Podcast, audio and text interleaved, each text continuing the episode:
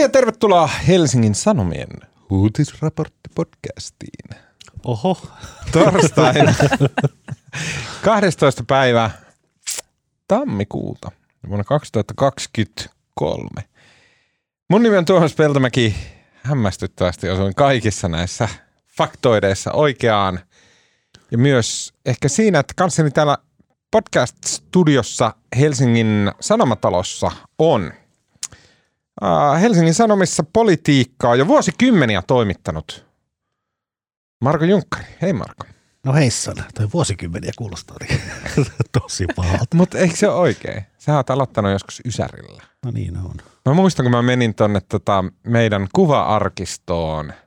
Ja mä en etsinyt sun nimeä, koska se olisi weird.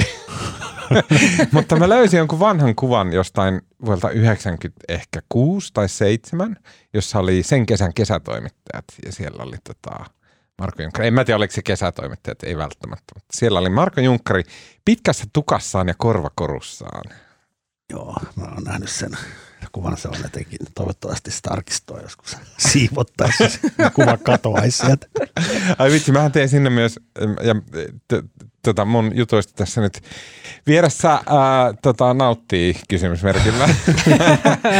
Ää, Anni Keskiheikkilä eli ystävien kesken AKH, tai no, en mä tiedä, onko ystävien kesken. Tämä on sun professionaali nimitys AKH. Joo, ammattilaisten kesken. Niin. Tota, joo, jännää olla täällä. Mua jotenkin jännittää pitkästä aikaa. Mä en, No niin. mä en ole ollut pitkään aikaa täällä. Mutta mun mielestä on ihanaa, että sä oot pitkästä aikaa täällä. Keskiheikki, onko se pohjalainen nimi? Se Oh. kuulostaa pohjalaiselta. Kyllä, Eikö on. se kaikki jotain keskiheikkilöitä? No, no melkein. No niin. Joo, harvinainen, mutta pohjalainen. Joo, Mä haluan kyllä. sanoa, että mun lempihaku Helsingin Sanomien kuva-arkistoon on ei saa julkaista. Sillä tulee ihan törkeen hyviä kuvia. Ai tulee. Joo, mä eräskin, en mä, en mä, niitä ei saa sanoa, siellä kyllä aika hurjaa kamaa. Tota, vitsi, Ei saa julkaista, ei varmaan saa myöskään mieli, kuvailla, kuvailla niitä kuvia tällainen. Okei, hei, eh, lyhyesti ilmoitusasia. Please muistakaa äänestää meitä äh, Suomen parhaaksi podcastiksi. Se tapahtuu audioawards.fi osoitteessa. Tästä puhuttiin viime jaksossa ja ilahduttavan moni on meitä äänestänyt. Meillä oli tämmöinen tarjous, että tota, mm, jos ää, äänestätte ja sitten lähetätte tänne päin tulemaan jotain reittiä screenshotin siitä teidän äänestyksestä ja tota, niin sitten ää, minä, ää, Marko ja sitten Lupas Koski Sallaa, mutta sisällytetään siihen myös Anni, ää, lauletaan Jee. teidän toivebiisi. Ja näitä toivomuksia on tullut useita. Ne ei ole mitenkään helppoja. Nimittäin on pyydetty semmoista kuin Stairway to Heaven, Oi, siistiä. Uh, Bohemian Rhapsody. Sehän on aivan mahdoton biisi laulaa. uh, ja aina ajankohtainen Whammin Last Christmas. Ei vitsi, mä lauloin sen karaokessa ennen joulua. Se ja oli tää upea. tuli joulun jälkeen. ja tietenkin Olen suomalainen, joka on siis kuuluisa italialainen biisi nimeltään Sotto Italiana, tai mikä nyt onkaan, mutta italialainen biisi. Voiko kertoa tarinaa siitä, kun mäkin olen aikoinaan koettanut ostaa ääniä? Oho, no. Kerro. Samalla tavalla kuin sinä lupaat näin, että me lauletaan. Tota, joskus 90-luvun alussa meillä oli yliopiston hyyn vaaleissa yliopistolla, niin meillä oli tämmöinen oma lista. Siinä oli meidän kaveriporukan lista, nimi oli Kulttuurin ystävät. Se oli puolueeseen sitoutumaton, vähän hömpähtävä. Meillä oli kaikenlaista hauskaa, mutta sitten me tehtiin kiljua. Sitten me jaettiin sitä kiljua portaania edessä kaikille niille, jotka lupas äänestää meitä. ei meitä, meillä ei ollut samanlaista kontrollisysteemiä, mutta me annettiin sitä kiljua ja sitten oltiin jonkin aikaa, siellä kai kunnolla käynyt, ihmiset tuli vatsakipeäksi, mutta tota, mutta tota, sitten oltiin vähän aikaa jaettu, niin sitten tuli poliisit. Ja sitten tota, kun mä oltiin siinä Portaanian pihalla, niin mä rupesin niille nuorena ylioppilaana, itsetietoisena ylioppilaana paasaamaan ne poliisille, että teillä ei ole oikeutta keskeyttää meidän kiljujakoa, koska me ollaan yliopiston alueella ja yliopistolla on autonomia. Aha. Jonka jälkeen ne poliisit meni sinne portaania sisälle ja haki sen tosi vihaisen vahtimesta häätimeen ja sieltä kiljupönttöjen kanssa. Ai, et se oli niinku Pitikö se laitonta. paikkansa? Ei se voi toimia niin. No kyllä mä luulen, että poliisi jossain on poistaakin. Meitä ne hämäätä tästä mun uhosta. Onkin se vahtimestari. Kumma juttu, että tolle ei saanut tehdä. Riemastuttavaa. Ähm, Tämän viikon podcast Kästissä keskustellaan Iltasanomien ansiokkaasti käynnistämästä vaalitenttien aikakaudesta. Miten asemoivat itseään Marin, Orpo, Purra tai muut puoluejohtajat ensimmäisessä tentissä? Miltä näyttävät voimasuhteet, miltä näyttää puhti, keskustellaan siitä ja Marko tarjoaa analyysin siitä, mitkä ovat ne aiheet, joista pitäisi näissä vaaleissa aidosti keskustella. Ai tarjoaa. Kyllä. Ja tehtiinkö tässä tentissä niin?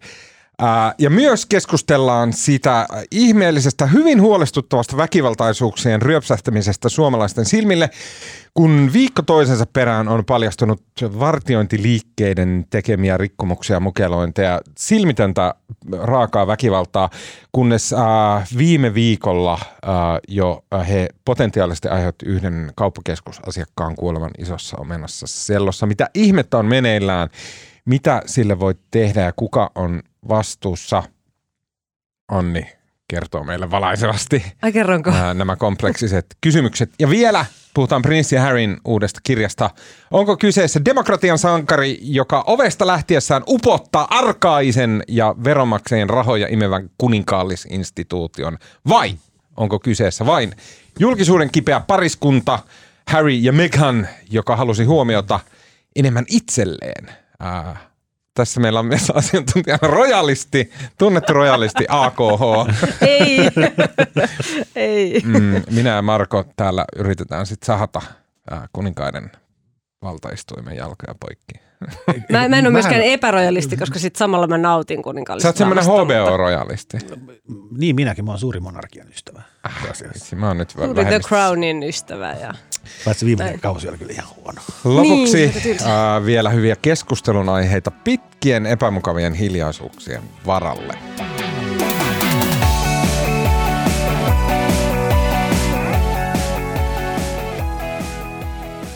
Okei, Suomen kolmannet kymmenennet yhdeksännet eduskuntavaalit järjestetään tämän vuoden huhtikuussa, joten tästä eteenpäin sellainen noin, mitä tässä on, vajaa neljä kuukautta. Yritetään niin Kolme, Kolme. Alle, alle kolme. I can't math. Uh, jollakin, yritetään jollakin ilmeellä käydä uh, edes jollakin tavalla järkevää keskustelua siitä, mitä Suomen pitäisi tulevaisuudessa tehdä.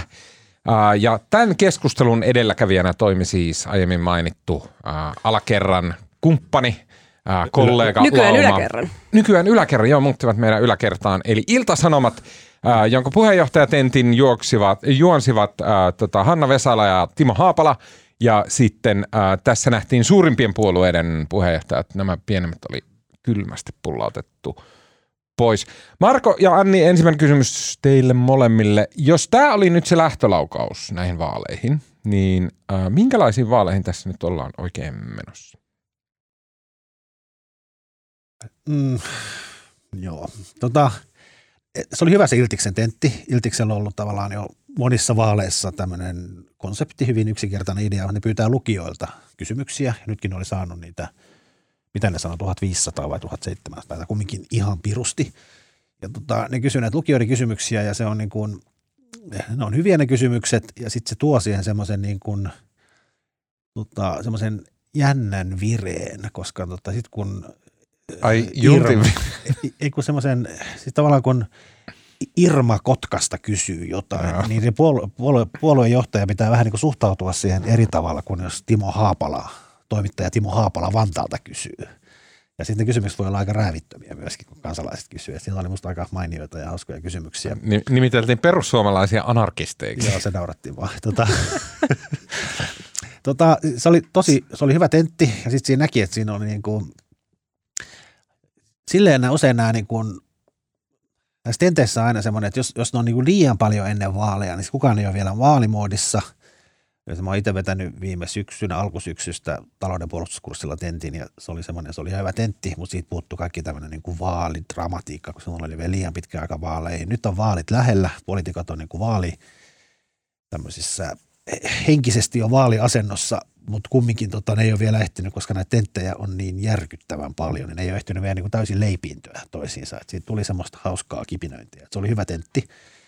Ja sitten hän eilen oli maaseudun tulevaisuuden tentti, mitä mä en sitten itse asiassa en katsonut, mutta tota, Mä. Minä Anni katsoi. katsoin, minä Mä katsoin. yritin. Mutta tota, mä ehkä se, mun mun mielestä siinä tentissä, mä en muista enää se kysymystä, mutta kiinnostavintahan siinä oli. Mä voin toistaa- Älä, ei tarvitse toistaa. Ei, kun kysymys mä on mun vastaan- mielestä hyvä. ei, mä- mä Marko ei kuitenkaan vastaa siihen. Mä vastaisin toiseen asiaan, mikä ehkä siinä niin kuin eniten kesku, keskustelutti ja niin kuin mikä on puhuttanut nyt politiikassa kaikkein eniten eilen ja tänään on se, että tota, silloin keskiviikkona ensin, ei kun tiistaina, Tiistaina, torstai.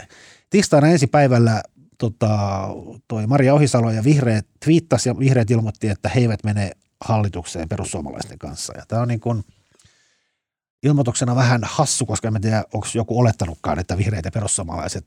Mutta nyt sä rupesit mm. käsittelemään asiaa, josta me puhutaan myöhemmin, ja nyt mä kysyn Annilta, että mihin, ää, tota, siis minkäla, mikä sulle tuli, koska mun mielestä ensireaktio, tämä oli nyt se iso, että nyt, ne, nyt se alkaa, nyt nämä vaalit alkaa, nyt se tulee, niin mikä fiilis sulle jäi, että mitä sieltä tulee? Mä menisin puhua samasta kuin Marko. Joo, joo, Ei, mennään keksitään sinne. jotain muuta. Öm, no tota, no tuli, no, siitä tuli ainakin se fiilis, että nyt tämä niinku alkoi. Et, et ennen joulua ja niin kuin Marko sanoi, niin siellä oli kaikkea, oli niinku sota asiat jotenkin vahvasti mielen päällä ja, ja uutisissakin ehkä. Ja si, silloin ei oikein niin kuin voinut olla tällaista kauhean kovaa vastakkainasettelua. Niin kyllä siitä tentistä se niin kuin näkyi, että mm. nyt oli selvästi niin kuin joululoman aikana niin kuin mielet muuttunut siihen vaaliasentoon ja oli aika niin kuin semmoista kipakkaakin, Mm. kipakkaakin keskustelua. Ja sitten nimenomaan nämä Markon Joo, mun mielestä se oli just hyvä. Mu, äh, siis mulla pist, tai niinku, tavallaan silleen tunnetasolla sille, että ah, että okei, että mitä nyt tapahtuu, niin, tai se mielikuva, mikä jäi, niin oli se, että Marin leiskahti liekkeihin joissain kysymyksessä tavalla, mitä ei ole totuttu pääministeriltä näkemään, koska pääministerihän yrittää Suomessa vaalia semmoista niin kuin hillittyä arvokkuutta. Ää, ja varmaan jotenkin tavallaan teknisesti joutuukin, koska hän ei pysty esimerkiksi ruveta haukkumaan hallituskumppaneitaan tai jotain tälleen. Mutta yleensä pääministerit on aika semmoisia puupekkeleitä. Mutta Marin oli semmoinen niin kunnon, vähän semmoista jopa niin kuin, joku semmoinen niin kuin agitprop stallariveikki. niin kuin ei, ei silleen, että mielipiteet olisi mitenkään niin ääripunaisia, mutta että silleen niin jo, joissain asioissa leiskahti liekkeihin. Uh, Lee oli, äh, tota, uh, Anderson oli aivan ylivoimainen näissä puheissaan. Uh, siis siinä, kun pääsi puhumaan, pystyi puhumaan jotenkin vapautuneesti, koska edusti, edusti tämmöistä niin ei, ei pääministeri edusta kisaavaa puoluetta. Orpo oli ok, Purra huokaili koko ajan, tai mä oletan, että Purra oli se ääni siellä, joka oli, niin kuin, jonka mikki oli koko ajan päällä. Se oli koko ajan, että hohoja, kun muut puhuu. Ää, ja tota, Saarikko oli ihan surkea, todella teenäinen. Ja sitten Maria Ohisalo oli ok ja näin, mutta tosi vaisu, niin kuin tosi Ohisalomainen. Tämä mulla jäi mieleen. Ja kuten Marko tuossa aloitteli, niin eniten ehkä keskustelutti oli tämä, niin kuin, tai semmoista kipinöintiä herätti, oli tämä perussuomalaisten ottaminen hallituspuolueeksi, äh, jonka ehkä ensimmäisenä äh, Marin sitten vähän niin kuin anteeksi pyynnellen purralta, ja hän jotenkin sanoi, että, että ei nyt vastata?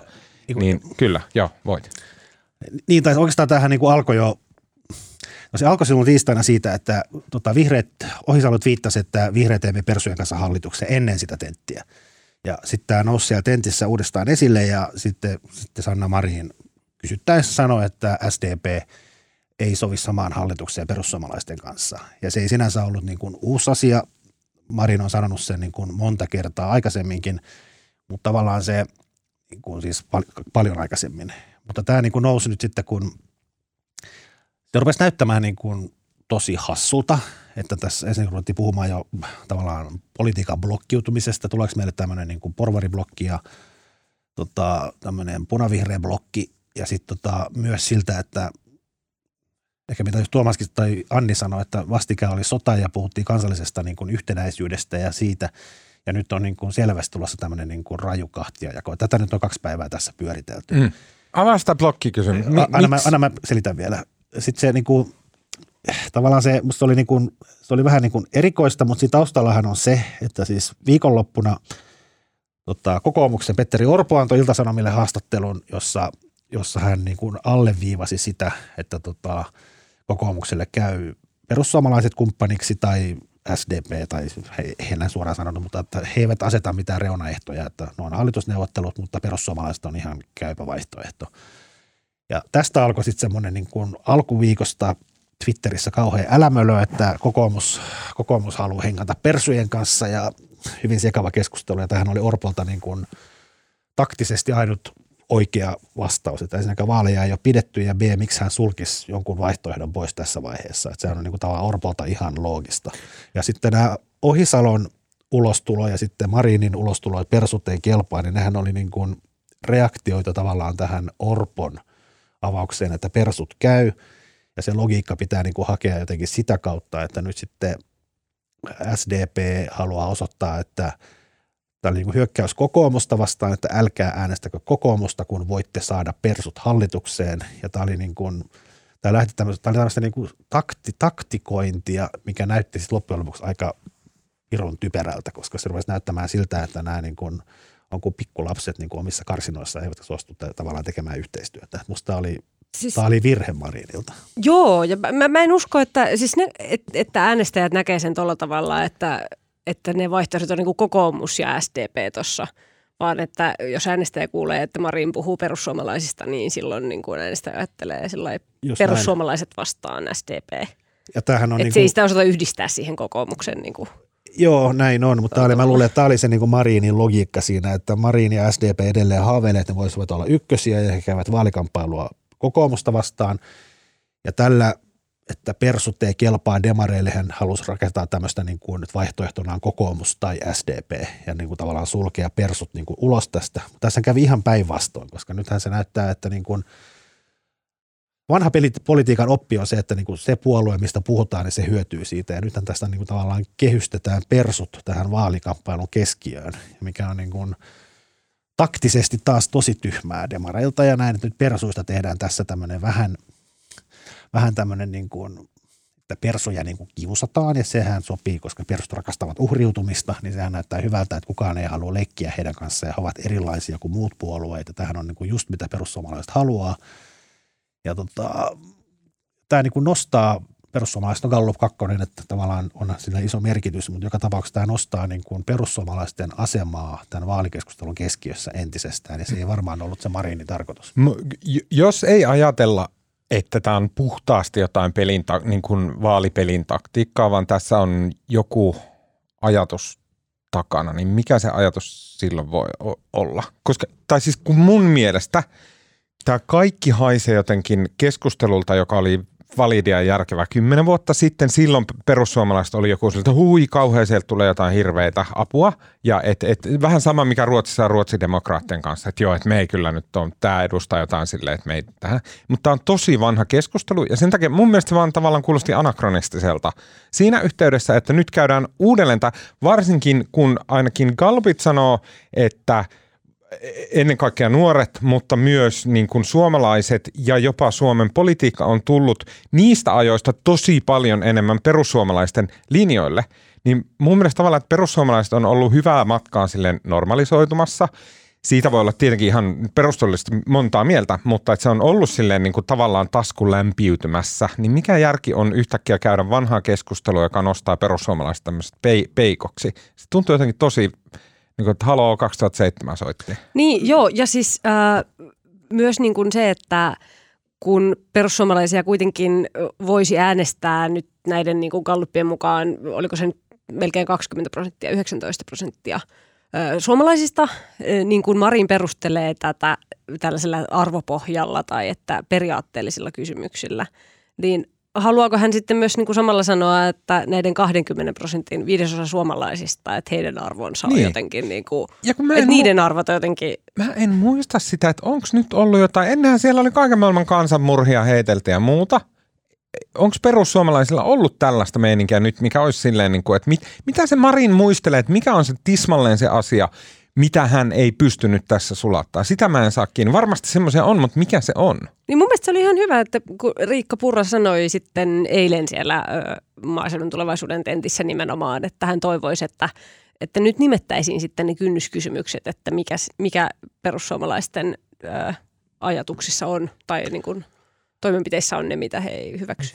Että se olisi jotenkin reilumpaa. No, mä luulen, että ei niin kuin, koska se, tämä Mun mielestä se Marinin linjaus ei lähtenyt mistään, niin kuin, että nyt perussuomalaisissa on toi ja toi ja toi asia vielä, jos ne muuttuisi niin, niin sitten asia olisi toinen, vaan tämä oli enemmän tämmöinen niin kuin, eetos. Tämä oli eetos ja vaalit lähestyy. Mä ymmärrän sen niin kuin tavallaan, se Ohisalon tavallaan se persut ei käy, niin, niin se on silleen loogista, koska sekin on kohdistettu kokoomukseen, koska kokoomuksessa on kumminkin paljon sitä kokoomuksen liberaaliporukkaa, joka on huolissaan ilmastonmuutoksesta ja – tota, monesta vihreille tärkeästä asiasta ja on myös liberaaleja arvoiltaan, niin, niin tota, tavallaan Ohisalo koittaa profiloitua, että Helsingissä vihreät ja kokoomus on suurimmat puolueet, tai kokoomus ja vihreät näin päin, että, niin kun, että helsinkiläiset äänestäisivät kokoomuksen sijaan vihreitä.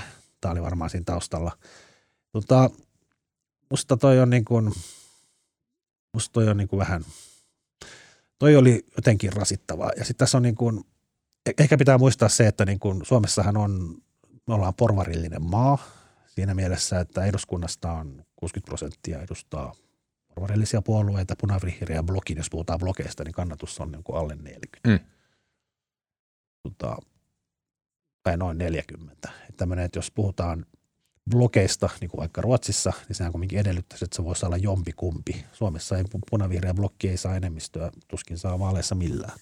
Että se vaatii taas sen kepun, ja jos kepu ei lähde hallitukseen niin kuin vahvasti näyttää, koska kannatus on niin alhaalla, niin, niin mä en usko, että tässä niin kuin punavihreät puolueet haluaa blokkipolitiikkaa, kun he eivät voi silloin niin kuin päästä valtaan. Mm. mm. Tämähän oli Marinilta semmoinen lausunto, josta on aika vaikea peruuttaa enää nyt sitten vaalien jälkeen hallitusneuvotteluissa. Mm. Et sillä tavalla ajoi itsensä umpikujaan. Ai, mä jotenkin ajattelin heti, että se peruuttaa tuosta heti. Niin, tai no, että se näyttää, näyttää tyhmältä ja huonolta sitten, jos, jos, jos toi niinku kun jopa RKP Perutana. oli silleen, että no hei, katsotaan nämä perussuomalaiset ja jees. Niin kyllä mä huomasin, huomasin, no, että, huomasin että useampikin RKP-lainen ehdokas on jo tänään twiittailu, että, niin kuin, että jos RKP menee persujen kanssa hallitukseen, niin lähtee puolueesta. Ja kyllähän siis RKPssä varmaan nousisi aikamoinen älämölö. Joo, ja kyllähän Anna, on... Anna-Maja Henriksson sanoi eilen, eilen demokraatille, että erittäin epätodennäköistä. Siis mun että mielestä ehdottomasti nyt... RKP pitää mennä persuhallitukseen menee, estämään persuja tekemästä se mitään. Menee, se menee, RKP menee kaikkiin hallituksiin. niin, niin. mutta siis, eh, siis siis tämä on nyt ihan sivupolku, mutta jos ajatellaan, että RKPn yksi tai ehkä keskeinen asia on ruotsin kielen asema Suomessa, niin eikö nimenomaan RKPn pitäisi mennä perussuomalaishallitukseen, jotta he pystyy jollain tavalla käymään kauppaa tästä asiasta ja siis se, ei, se ei välttämättä, niin, ja se ei, siis, että se ei välttämättä ole perussuomalaisille niin tärkeä asia, etteikö siitä voisi joustaa.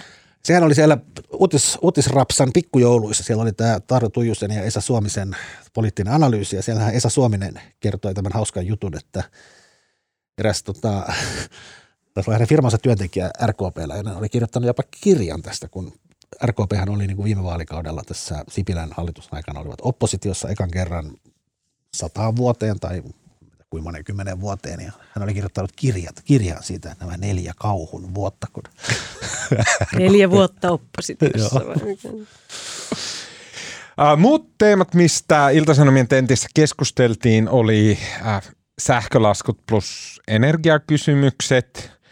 Ähm, se oli mun mielestä ihan niin kuin, mä en tiedä mitä suhteen, mun mielestä ne on tosi kiinnostavia kysymyksiä. Mä en osaa hahmottaa sitä, että kuin olennaisesti nämä liittyy seuraavan eduskuntakauteen. Varmaan ne liittyy. No totta kai, niin kyllä tämä energia, energiakriisi jatkuu. Mutta kyllä mun mielestä se oli niin kuin,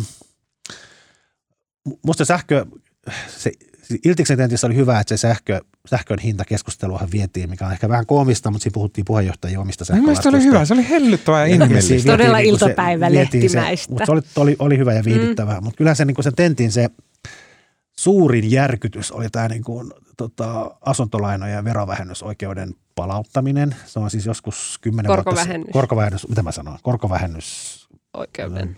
Niin tota, palauttaminen. Se on siis kymmenen vuotta sitten on päätetty, että tästä että verotuksessa ei saa enää vähentää asuntolainan korkoja ja sitten on niin portaittain leikattu sitä korvausosuutta ja nyt se on siis painunut nollaan tämän pitkäaikaisen suunnitelman mukaan. Ja nyt kun korot on noussut, niin nyt sitä alkaakin huutaa, että se pitäisi palauttaa – ja onhan tämä nyt ihan absurdia, että siellä on siis niin kuin, sitä huusi niin kuin siellä keskusta, Saarikko sanoi, että asiaa pitää ruveta valtiovarainministeriötä, tätä pitäisi ruveta selvittämään ja kokoomus oli ihan se kannalla, että joo joo ja samaan aikaan niin nämä samat puolueet niin kuin puhuu tota, tiukasta taloudenpidosta ja niin kuin ensimmäisenä ollaan nyt palauttamassa verovähennysoikeus. Ja herra, jos korot on tällä hetkellä kaksi prossaa, niin kyllähän se on niin kuin, eihän se nyt ole mikään maailman Jos tätä nyt on kymmenen vuotta purettu. Niin. Ja nyt se on monen eri hallituksen toimesta. Niin ja nyt sitten että keskusta taas tekee jotain typeriä temppuja, niin kannattaako meidän kiinnittää siihen mitään huomiota? No siis sitä kannatti myös kokoomus. Mun mielestä tämä on, niin kuin, musta on niin kuin politiikan periaatteiden kannalta, musta tämähän on niin kuin äärimmäisen olennainen asia. Että jos kokoomus lähtee vaaleihin tiukan talouskurin kanssa ja leikkauslistojen kanssa ja se, että pitää saada Suomi kuntoon ja lopettaa niin kuin rahan holvaaminen joka paikkaan. Ja sitten tulee ensimmäinen tentti ja siellä on niin kuin Petteri Orpo on lupaamassa niin kuin, tai lupailemassa tai puhumassa sen puolesta, että voisi hyvinkin harkita, että tota, tämmöinen uusi tai veroetu palautettaisiin. Eihän tuo nyt kerro, niin kuin, sehän on ihan paskapuhetta, että puhutaan tiukasta taloudenpidosta. Jos korot nousee kahteen prosenttiin, joo on noussut ja moni on ottanut liian isoja lainoja ja nyt se on vaikeaa, mutta sen takia pankeissa on tehty näitä stressitestejä 6 prosentin korolla, että kukaan ei pitäisi, kenenkään ei pitäisi ottaa ylisuuria lainoja, että ne pitäisi varautua sitten, vaan nousta vielä tästä niin kuin monta kertaa korkeammalle. Ja nyt huudetaan niin kuin valtiota apuun siinä vaiheessa, kun ne korot on noussut niin kuin, tota, kahteen prosenttiin, niin onhan tämä nyt aivan perseestä. Ui, ui, ui. ui. En uskalla väittää vastaan.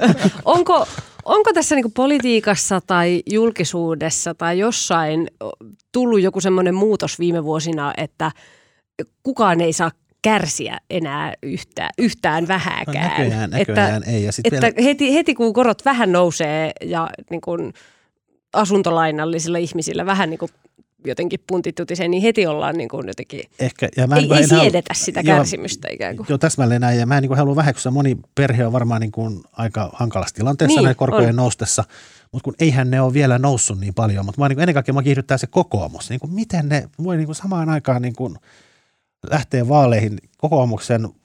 He uskovat, että he voittavat vaalin sillä, että he puhuvat niin kuin nykyhallituksen holtittomasta rahan tuhlaamisesta ja se, että nyt pannaan sitten hommat järjestykseen ja näin. Ja ensimmäinen mahdollinen paikka, ensimmäinen vaalitentti, niin siellä kokoomus on valmis holvaamaan sitä rahaa tuohon verovähennykseen. Niin kuin, musta toi niin uskottavuus on täys nolla. Ja asiantuntijoiden tyrmäämä täysin tämä. On, ja siinä se on vielä hetken paasaa, niin sehän on niin kuin, kaikki ekonomistit on sitä mieltä, että se vääristää asuntomarkkinoita, tämä verovähennysoikeuden poistaminen. Ainut tapaus, tapa, millä siinä olisi järkeä, olisi se, että ruvetaan verottamaan omistusasumista. Eli sun pitäisi maksaa samalla tavalla niin kuin nykyään vuokra-asumista, vuokra-asunnoista asunnoista maksetaan veroa, niin pitäisi ruveta verottamaan ihmisten niin kuin omia asuntoja. Mm. Um, Sun pitää Tuomas kiihtyä tuosta. en, mä, mä en nyt, tää jotenkin, mä en tiedä miksi tämä ei varäytä mua ollenkaan.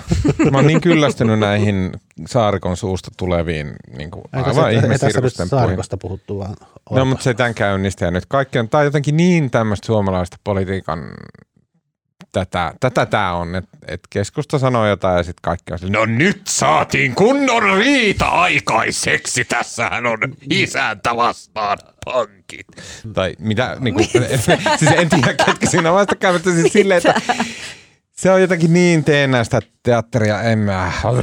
No niin.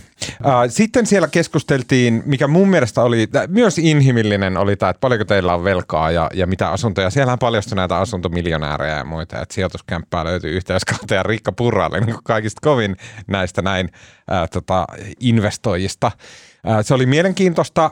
Mm, mä vähän, niin kuin siinä vaiheessa rupesi tulee, että no, et, et, et mikä tämän niin kuin arvo on, että jos täällä on tämmöisiä niin kuin naapurin mummojen kysymyksiä, josta ei paljon on kaurapussihinta tänään.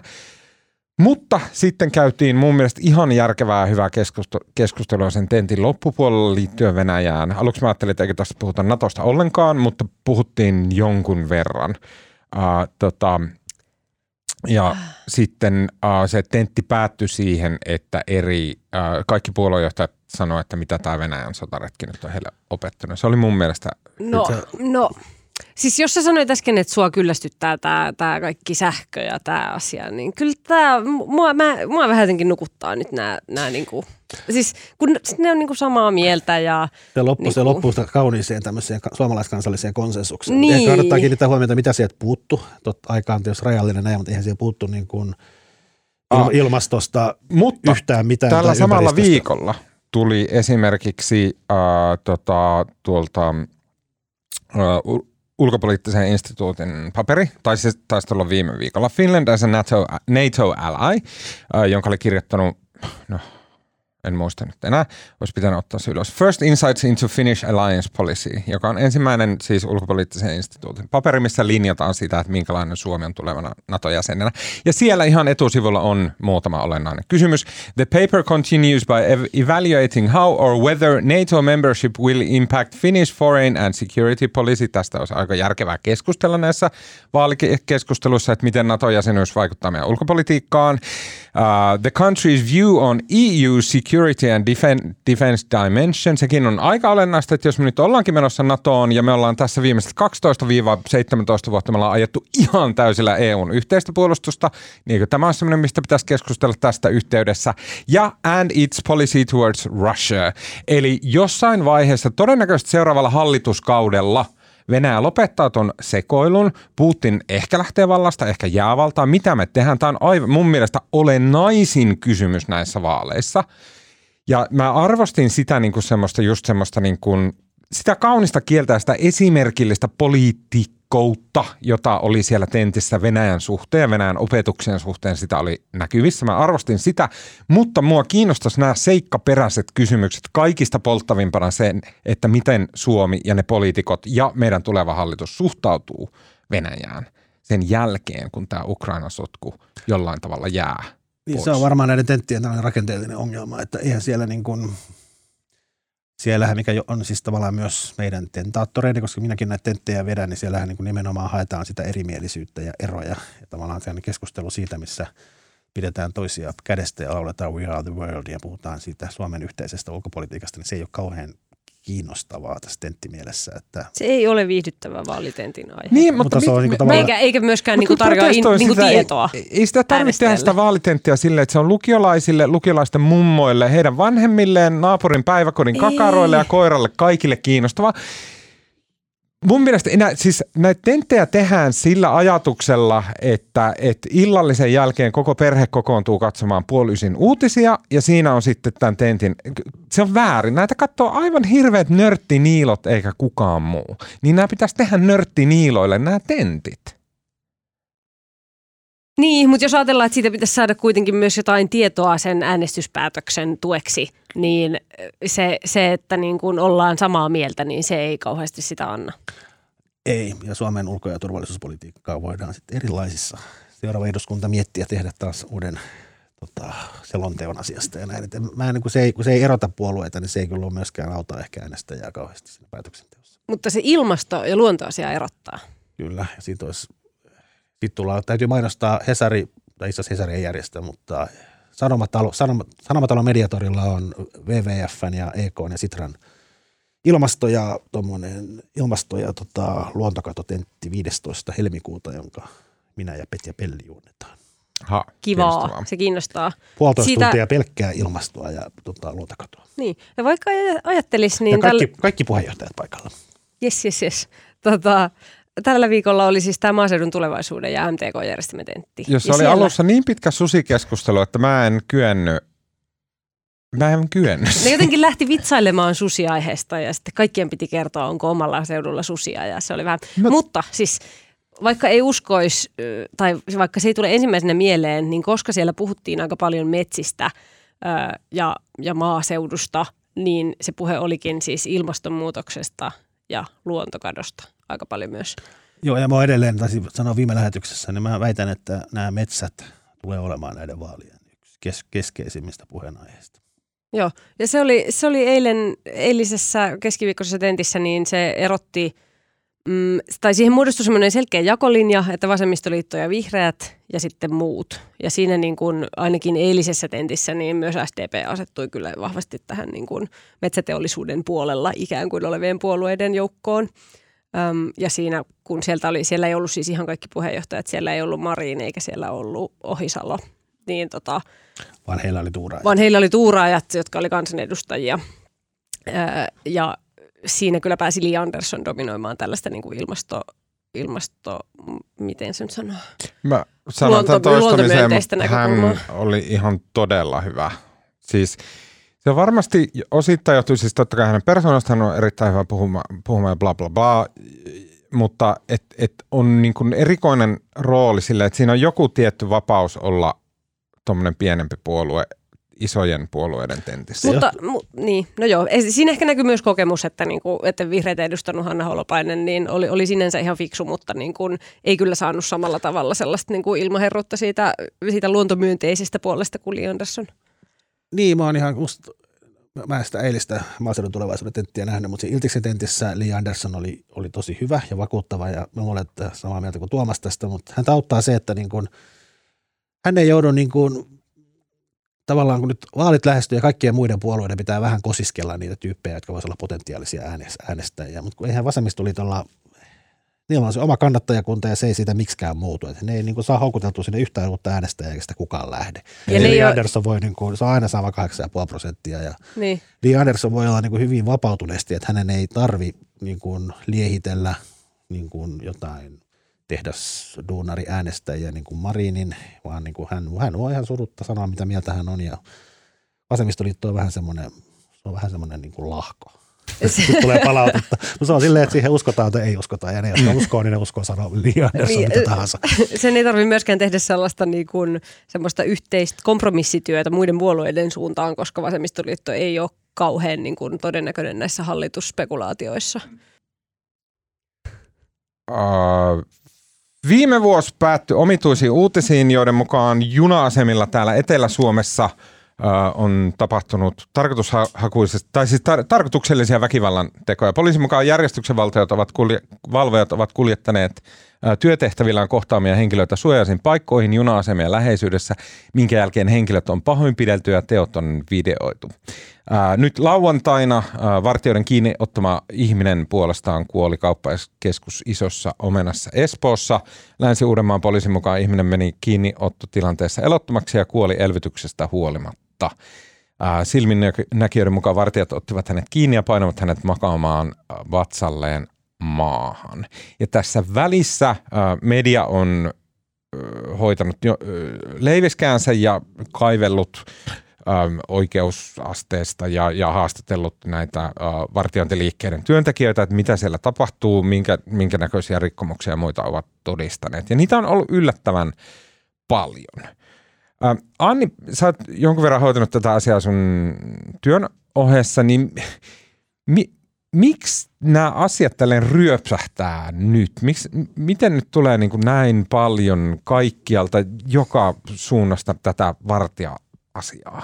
Mikä sun fiilis on? Mm, no mä yritin just miettiä sitä, että kertooko nämä tapahtumat niin kuin jostain isommasta ilmiöstä vai – Öm, ja niin kuin, että mitä sille pitäisi tehdä vai että onko tässä nyt vaan sattumalta kaksi tällaista, niin kuin, että toi liike, tai siis nämä niin kuin aidot, tai siis, mm, äh, nyt menee sanat sekaisin, nämä niin kuin, äm, tämä, tämä sarja, väkivallantekojen sarja ja sitten tämä ison omenan tapaus, niin onko ne jotenkin sattumalta tapahtunut nyt, tai siis Ää, multa ei nyt tule mitään järkevää. No, mä, mä, mä, mä, mä, mä, mä ymmärrän, että Anni tarkoittaa, koska siis, musta se on niin kuin, tavallaan jostain aiheesta viriää niin kuin, vaikka ennen viime vaaleja ruvettiin puhumaan näistä van, vanhustenhoidon niin epäkohdista, ja sitten ne ryöpäsähdit tuli sitten niin kymmeniä niin kuin ilmi samaan niin. aikaan. Tässä musta ehkä on vähän, no tämä iso mennä nyt niin kuin, siitä olisi tullut iso kohu joka tapauksessa, mutta sitten jos jostain asiasta alkaa paljastumaan niin kuin väärinkäytöksiä ja epäkohtia, niin sitten se on varmaan niin kuin ihmiset rohkaistuu kertomaan niistä, ne nousee julkisuuteen ja sitten se niin kuin lähtee spiraalinomaisesti kasvamaan. Et musta tässä, niin kuin, tässä on jotain samaa kuin siinä vanhusten kaltoinkohtelussa neljä vuotta sitten. Niin, niin, kyllä, joo, ehdottomasti. Tota, äm, ja jotenkin äh, se niin kuin, mä saan nyt, mä saan nyt mun ajatusta ulos. Puhukaa te jotain. Mä saan sen ehkä kohtaa. Niin, mä, mä vaan mietin, kun Aa. siis tää on semmoinen vyyhti, jossa tämä on äärettömän filosofinen vyyhti, että mitä helvettiä tuolla jotain ihme, ihmetyyppejä, joilla on mukaan joku oikeus mennä koskemaankaan kenenkään muuhun. Erittäin tärkeä kysymys, mutta myös, että okei, että jos tämmöinen systeemi meille on, niin kuka sitä valvoo, kuka on vastuussa, millä lainsäädännöllä, mitä selvityksiä, kenen, kuka, niin kuin, kuka tähän, onko se poliisien asema, sisäministerin asema, ää, asia, niin kuin, kelle tämä kuuluu kaiken kaikkiaan mitä, mitä he voi tehdä? Tämä vaikuttaa jotenkin siltä, että, kun, että tässä on ollut niin kuin todella iso vastuu näille yksityisillä vartiointiliikkeillä. Ja sitten kyllähän tämä vaikuttaa nyt siltä, että he ei ole hoitanut hommansa kunnolla. Että heillä on mahdollisuus, kun he palkkaa ihmisiä töihin, niin selvittää, että onko nämä niin kuin kunnon tyyppejä vai ei. Ja he, heillä on mahdollisuus valvoa omaa toimintaansa ja ei ole selvästikään valvonut sitä oikealla tavalla. Mm. Öm, ja, ja ne myös niin kuin suurelta osin kouluttaa itse ö, o, omat, niin kuin omia työntekijöitä, ö, niin siinäkin olisi voinut olla parannettavaa. Että tässä on ollut tosi iso vastuu niillä ja se ei ole mennyt, siinä ei ole mennyt kaikki kuntoon tai kaikki oikein. Mm. Ja onhan tässä nyt herännyt sitten, niin kuin, se ei välttämättä ole esimerkiksi tämän niin kuin väkivaltasarjan, rikossarjan syy, että se koulutus on ollut liian vähäistä, koska tota, se, se ei voi, ne ei ole sellaisia ikään kuin, niin kuin vahinkoja. Siinä, siinä ei ole tullut sellainen vahinko, että nyt käytetään liikaa voimaa. Mm. Toisin kuin ehkä tuossa Niin, isona nämä kaksi tapausta, epäillään. Ne on niin kuin erilaisia. Ne on hyvin erilaisia, Niin. missä toisessa on tosi huolestuttavasti tahallaan ja yritetty tehdä piilossa väkivaltaa. Mä en ihan, niin kuin, mä luin niitä juttuja silloin, kun ne tuli, ehkä vähän sillä niin kuin, ihmisille, jotka on vaikuttanut jotenkin silleen niin kuin alttiilta, silleen niin kuin, että, että he on ollut ainakin yksin ja, ja että, että onko jossain tapauksessa ollut ehkä humalassa, jotain tälleen, tai että he on ollut nuor- nuoria yksinäisiä ihmisiä. Mutta sitten taas myöhemmässä, myöhemmässä tapauksessa taas sitten on, on niin kuin hoidettu ehkä ihan niin kuin ajateltu, että tehdään ihan oikein. Sitä tehtävää, on otettu ihminen kiinni, on toimittu ohjeiden mukaan kiinniottotilanteessa ja näin, mutta sitten, että tästä on seurannut tämä ehkä tahattomasti tai todennäköisesti tahattomasti tämä, tämän naisen kuolema isossa ne on hyvin samanlaisia, mutta sitten kun tässä on tämä organisaatio, joka on molemmissa vastuussa tästä tilanteesta, niin se, sehän siinä nyt on kaikista huolestuttavinta, koska sehän kertoo, että se organisaatio on sitten epäonnistuu kaikilla eri Kaikilla niin kuin mahdollisilla tavoilla. tavoilla. Niin, niin. niin. Ja, siis, ja siis vaikka, se, vaikka ne niin kun, vaikka kaikki ei johtuiskaan siitä, että koulu, niin kuin koulutuksen puutteesta, niin on toisaalta hyvä, että nämä asiat on nyt nostanut sen esiin, että se koulutus on todellakin todella lyhyt. Siis ö, 120 tuntia vartijan peruskoulutus, mikä on aika vähän. Mm. Niin Niin, se on niin kuin asia, mille voisi tehdä jotain, niin kuin jos miettii sillä lailla laajemmassa kuvassa. Ja Mm.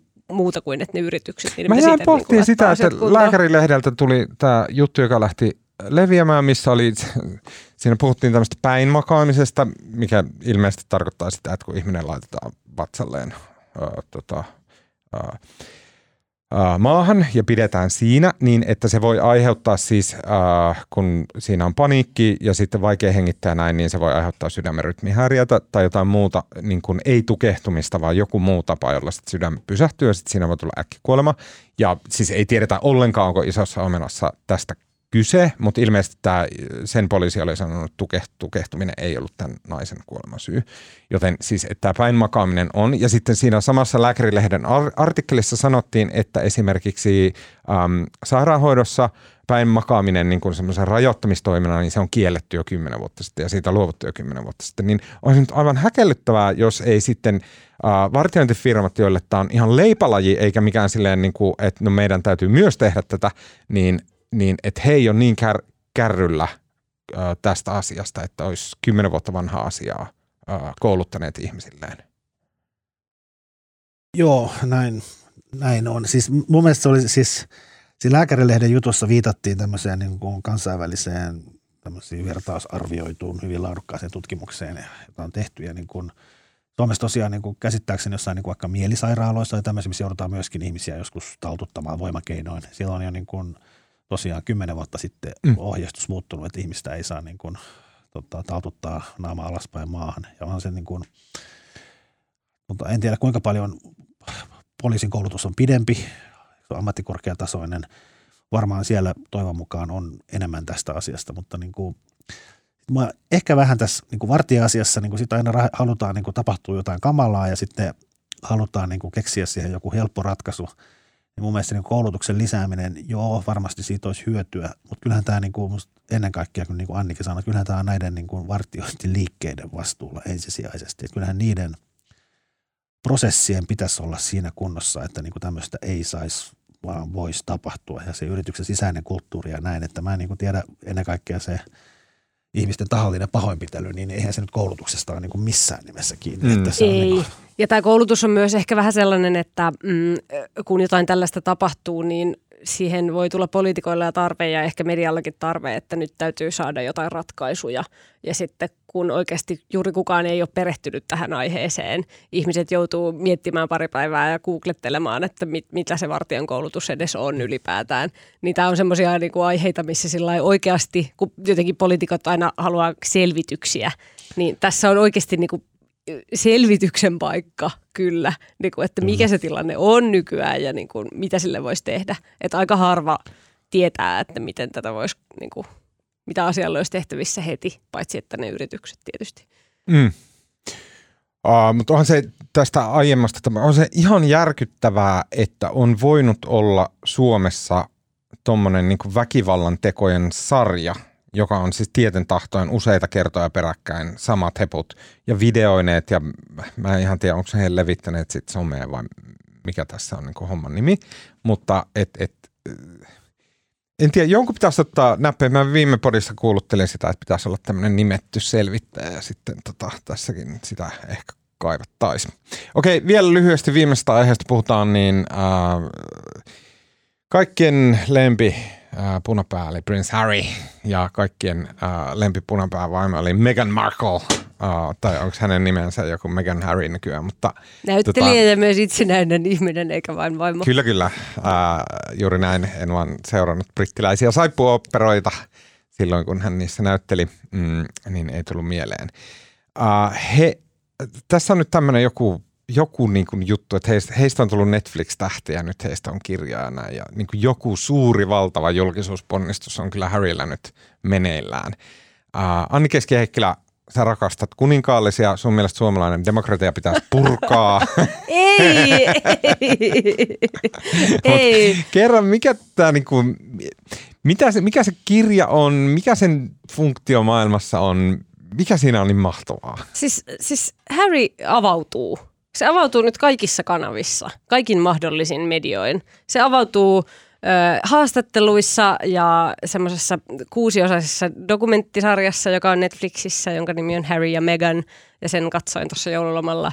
Ja se avautuu nyt kirjassa, jonka todellakin aion lukea. Öm, ja se vaan, niin kuin, musta tuntuu, että Harry nyt niin kuin puhuu suunsa puhtaaksi. Siis niin kuin, että sitä ärsyttää ja vituttaa koko se kuningasperhe ja kaikki mitä sille ja etenkin se vaimolle on tehty, Meganille on tehty ja se haluaa nyt vaan kertoa kaiken. Ketä se Harry niinku syyttää? Eikö se ole Williamia ennen kaikkea? No Williamia, siis siinä hän, hän on kertonut nyt niinku heidän niinku riidoista, että he on keskenään ö, jopa äitynyt niinku fyysiseksi niiden riitely ja sitten se syyttää niinku sitä instituutiota, sitä koko, mikä sen kuningasperheen ympärillä pyörii. Ö, se, se instituutio ei ole suojellut Megania siltä brittilehdistöltä, joka on ihan kauhea. Ja ö, se, se instituutio on niinku tehnyt Meganille vähän saman kuin Dianalle aikoinaan. Ja se oli se syy, miksi Harry ja Meghan halusi äkkiä pois sieltä ja muutti Amerikkaan. Kyllä tämä vähän näyttää myös siltä, että kun Harry ja Meghan muuttivat Yhdysvaltoihin ja sittenhän niitä vietiin myös nämä tota, kuninkaallisille kuuluvat niin kuin rahat. rahat. Ja sitten pitänyt, pitänyt tehdä diili Netflixin kanssa sarjasta ja tavallaan niin kuin saada sitä fyrkkaa jostain, koska kumminkin on tottunut aika hulppeaan elämäntyyliin ja niin kuin elämäntapaan ja tottunut olemaan superjulkis. Mutta kyllähän tämä niin kuin – että jos, niin kuin olen ymmärtänyt, että Harry ja Meghan meinaa olla tämmöisiä niin viihdebisneksessä merkittäviä vaikuttajia, jotka rupeaa tekemään, niillä on pitkä diili Netflixin kanssa, kaikkea muutakin, että mm. missähän vaiheessa ne pääsee sitten tekemään jotain muuta kuin pyöriskelemään tässä omassa navassaan, että tämmöistä niin kuin omaa mua on kiusattu kuningasperheessä, että milloin hän rupeaa tekemään sitten jotain muuta, tai jos ne meinaavat luoda uran Hollywoodissa, niin mitä ne niin kuin – ehkä ne jossain vaiheessa rupeaa tekemään jotain muuta kuin tätä niin. William, William kiusas. Ne on, niinku, ne, on niinku, niinku ne sanoi siinä dokumentissa, että ne haluaisi niinku tehdä hyvän tekeväisyyttä ja se oli tämmöinen asia, mitä, mikä heitä jo yhdisti, kun he tapasivat. No niin. Tämmöinen hyvän tekeväisyys ja että he olisivat ollut valmiita pysymään siinä kuningasperheessä ja tekemään sitä hommaa niin kuin ne nyt tekee, siis nämä kaikki niin kuin kaiken maailman tämmöiset kuninkaalliset. Sehän on se, mitä ne niin kuin tekee, puhuu erilaisissa tilaisuuksissa ja parantaa maailmaa. niin tota, mutta sitten että siihen ei annettu niin kuin niille, niiden mielestä mahdollisuutta sillai, ö, hyvin. Ja olihan se kauheata, miten niitä kohdeltiin siellä. Ja siis pakko niiden on nyt jollain tavalla selvitä. Ja, niinku, mä, siis, mä aloitin katsomaan sitä doku, dokumenttisarjaa sillä että voi ei. Tää, että tämä on ihan kauhea tämmöinen julkisuustemppu. Ja niin kuin, sellaista niiden oman hännän nostatusta aivan niin kuin överisti. Mutta sitten kun sitä katsoo mm. edemmäs ja edemmäs, ja jakso jaksolta se, siinä alkaakin kääntyä niin kuin Harry ja Meganin puolelle. Se, että se, ne pari ekaa jaksoa vielä sillä, että tämä on kyllä ihan kauheata, että nyt niin kuin nyhkytetään Dianasta ja mm. niin kuin, voi ei. Mutta sitten jotain, se kannattaa katsoa ja kääntyä tälle puolelle. Onks, onks he, kun he esiintyy tämmöisissä mm, Netflix-sarjoissa tai sitten äh, kirjoittaa tämän kirjan, äh, jos kerrotaan näitä kauheita totuuksia sieltä, niin onko heissä mitään enää jäljellä semmoista niin kuin arvokkuutta? Ja onko ylipäätänsä, mä en tiedä, onko kuninkaallisissa ylipäätänsä nykyään mitään arvokkuutta? Mä, mä yritän miettiä, että kun meillä ei ole kuninkaallisia, meille lähin on joku, joku seitsemän päivää julkis, joku Sauna Timo tai joku Johanna Tukian, että se on niin kuin se meidän viihde – ja sitten, että Briteissä on tavallaan, mutta et, et saako siitä ees semmoisen, että et siinä on joku ripaus arvokkuutta, semmoista sielua on, ylentävää? On, on. Ei ne ole kuitenkaan sitä niin kuin menettänyt. Ei, ei. Tota, niin, mutta siis kiinnostavaa jotenkin, niin kuin, että... Mm, mm, en, kiinnostaa, mitä siinä kirjassa on, kun sen saan luettua. Äh, niin. Mut, niin.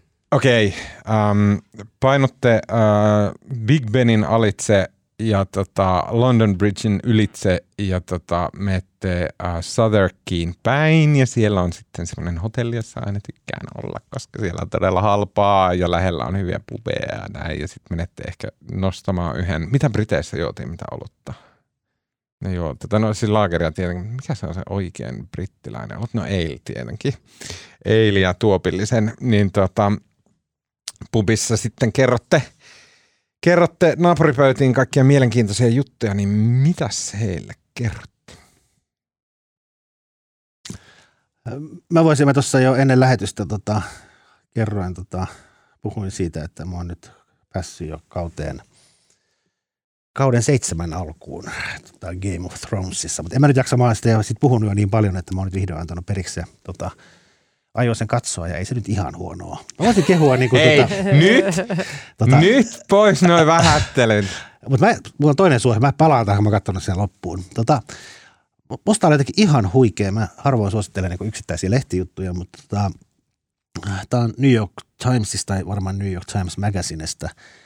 Tuore juttu, tämä kertoo tämmöisestä tota, Dunhausen, oletteko kuullut, Dunhausen nimisestä tota, tämmöisestä niin kuin painiasta – tätä tämmöistä tuota, showpainia.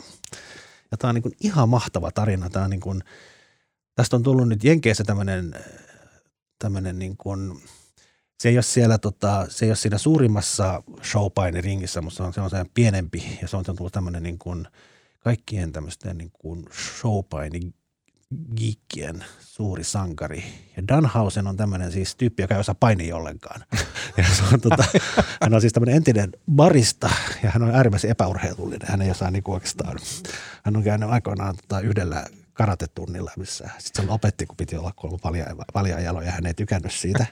Ja hän on sellainen laiha, ruikku ja lyhyt. Ja tota, hän on keksinyt semmoisen hahmon, että hän taikoo. Hän niin kuin loitsii sen vastustajan. ja tota, ja tota, hän on ihan mahtava. Se on tämmöinen niin kuin super, se vetää semmoista niin kuin aivan kamalaa, kamalan hauskaa kolma showta. Se niin kuin siellä hyppii Nämähän on siis käsikirjoitettuja, mutta hänellä on, niin hän on löytänyt semmoisen raon, että hän niin kuin, tavallaan voittaa niitä matseja sillä, ja sitten kaikki, ei se myöskään niin kuin, se showhun kuuluu, että ei väitetä, että hän oikeasti osaisi taikoa, mutta niin kuin ne hämääntyy ne vastustajat näistä hänen niin kuin tämmöisistä, tämmöisistä loitsuistaan ja näin. ja sitten se saa jonkun kaveri, joka pystyy sitten vetämään jollain tuolilla sitä vihollista päähän.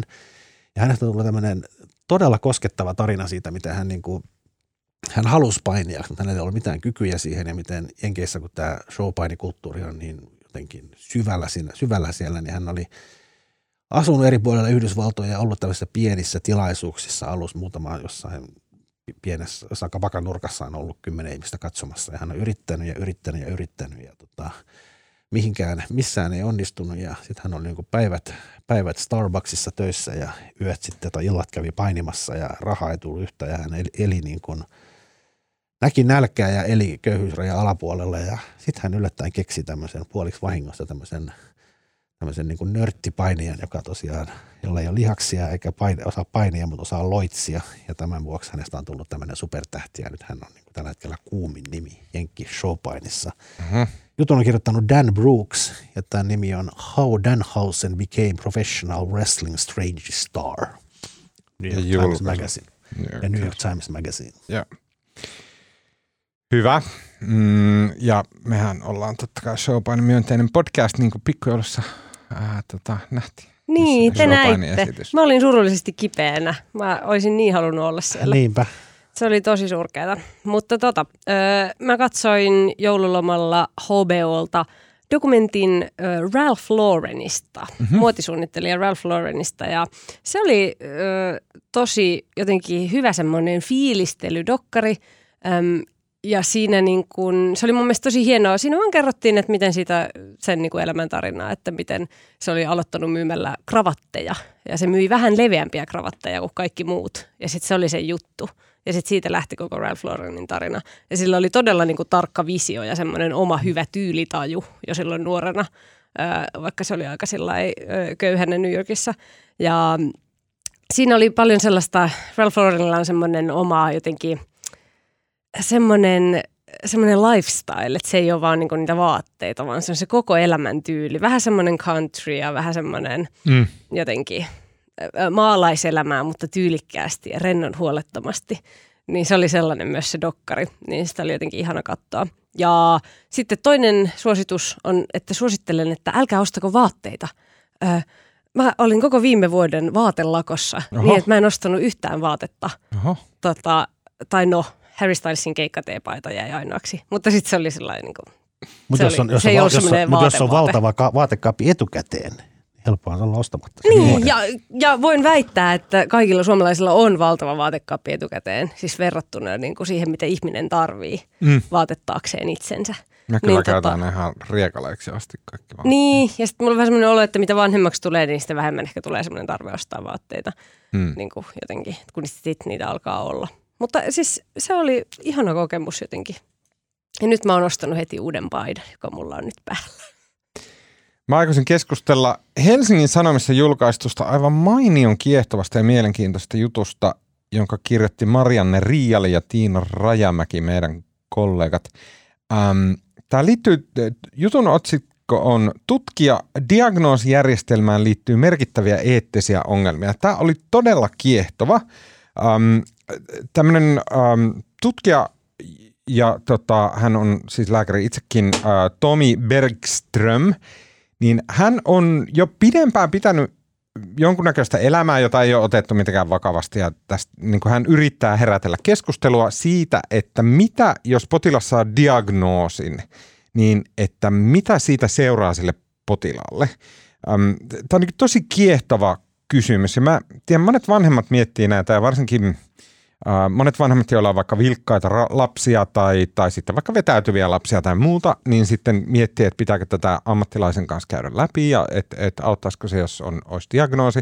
Tiedän, että monet äh, aikuisetkin ihmiset haluaa itselleen jotain diagnoosia, koska on vaikea olla, on vaikea keskittyä, vaikea vaikka valmistua tai jotain tällaista. Mm, Tämä juttu oli tosi kiehtova. Ää, Täällä on tämmöisiä, niin kuin, että ensinnäkin diagnoosi voi itsessään olla harhaanjohtava kuvaus potilaan tilanteesta, jolloin se voi johtaa vääränlaiseen tai turhaan hoitoon tai tarkoituksenmukaisen hoidon viivästymiseen. Toisekseen, vaikka diagnoosi olisi epätarkka, se voi seurata ihmistä vuosikaudet, jopa loppuelämän, sillä diagnoosien purkaminen on vaikeaa. Ja vaikka diagnoosi olisi asettamisen hetkellä ollut osuva kuvaus ihmisen voinnista, se ei ole sitä välttämättä enää vuosien päästä. Silti diagnoosi säilyy potilaan tiedoissa. Ja tämä oli mun mielestä tosi kiehtova semmoinen keskustelun avaus ja keskustelu siitä, että kun me halutaan tai saadaan joku luokittelu sille, varsinkin sanotaan psykiatrisella puolella, niin me saadaan niin semmoinen määritelmä siitä, että keitä me ollaan, niin ehkä me ruvetaan toteuttaa sitä. Ja näin se tosi monisäikeinen ja jännittävä mun mielestä ajankohtainen asia.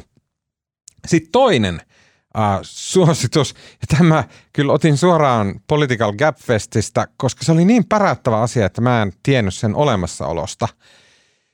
Mä oon Taimaan ulkoministeriön uhri. Nimittäin on olemassa tämmöinen asia, mitä mä en tiennyt, kuin gastro diplomacy. Ja mä oon ruvennut syömään thai-ruokaa. Ja mä en tiennyt, että se on monella valtiolla, se on siis ponnistusten takana, että siis he tekevät diplomatiaa nimenomaan sillä tavalla, että he edesauttaa esimerkiksi thai-ruokaloiden toimintaa ulkomailla. Ja sitten tämä on niin kuin laaja Äh, sektori diplomatiaa. Ja se liittyy semmoisiin, esimerkiksi Korea, äh, Korean valtia puuttu siihen, että kimchi, tämä tämmöinen sörsseli, äh, hapankaalisörsseli, mitä tota, Koreassa tehdään, niin että se täytyy kirjoittaa samalla tavalla kaikkialla ulkomailla, jotta kaikki ulkomaan elämät tietää lukiessaan ruokalista, että tämä on nyt sitä kimchiä.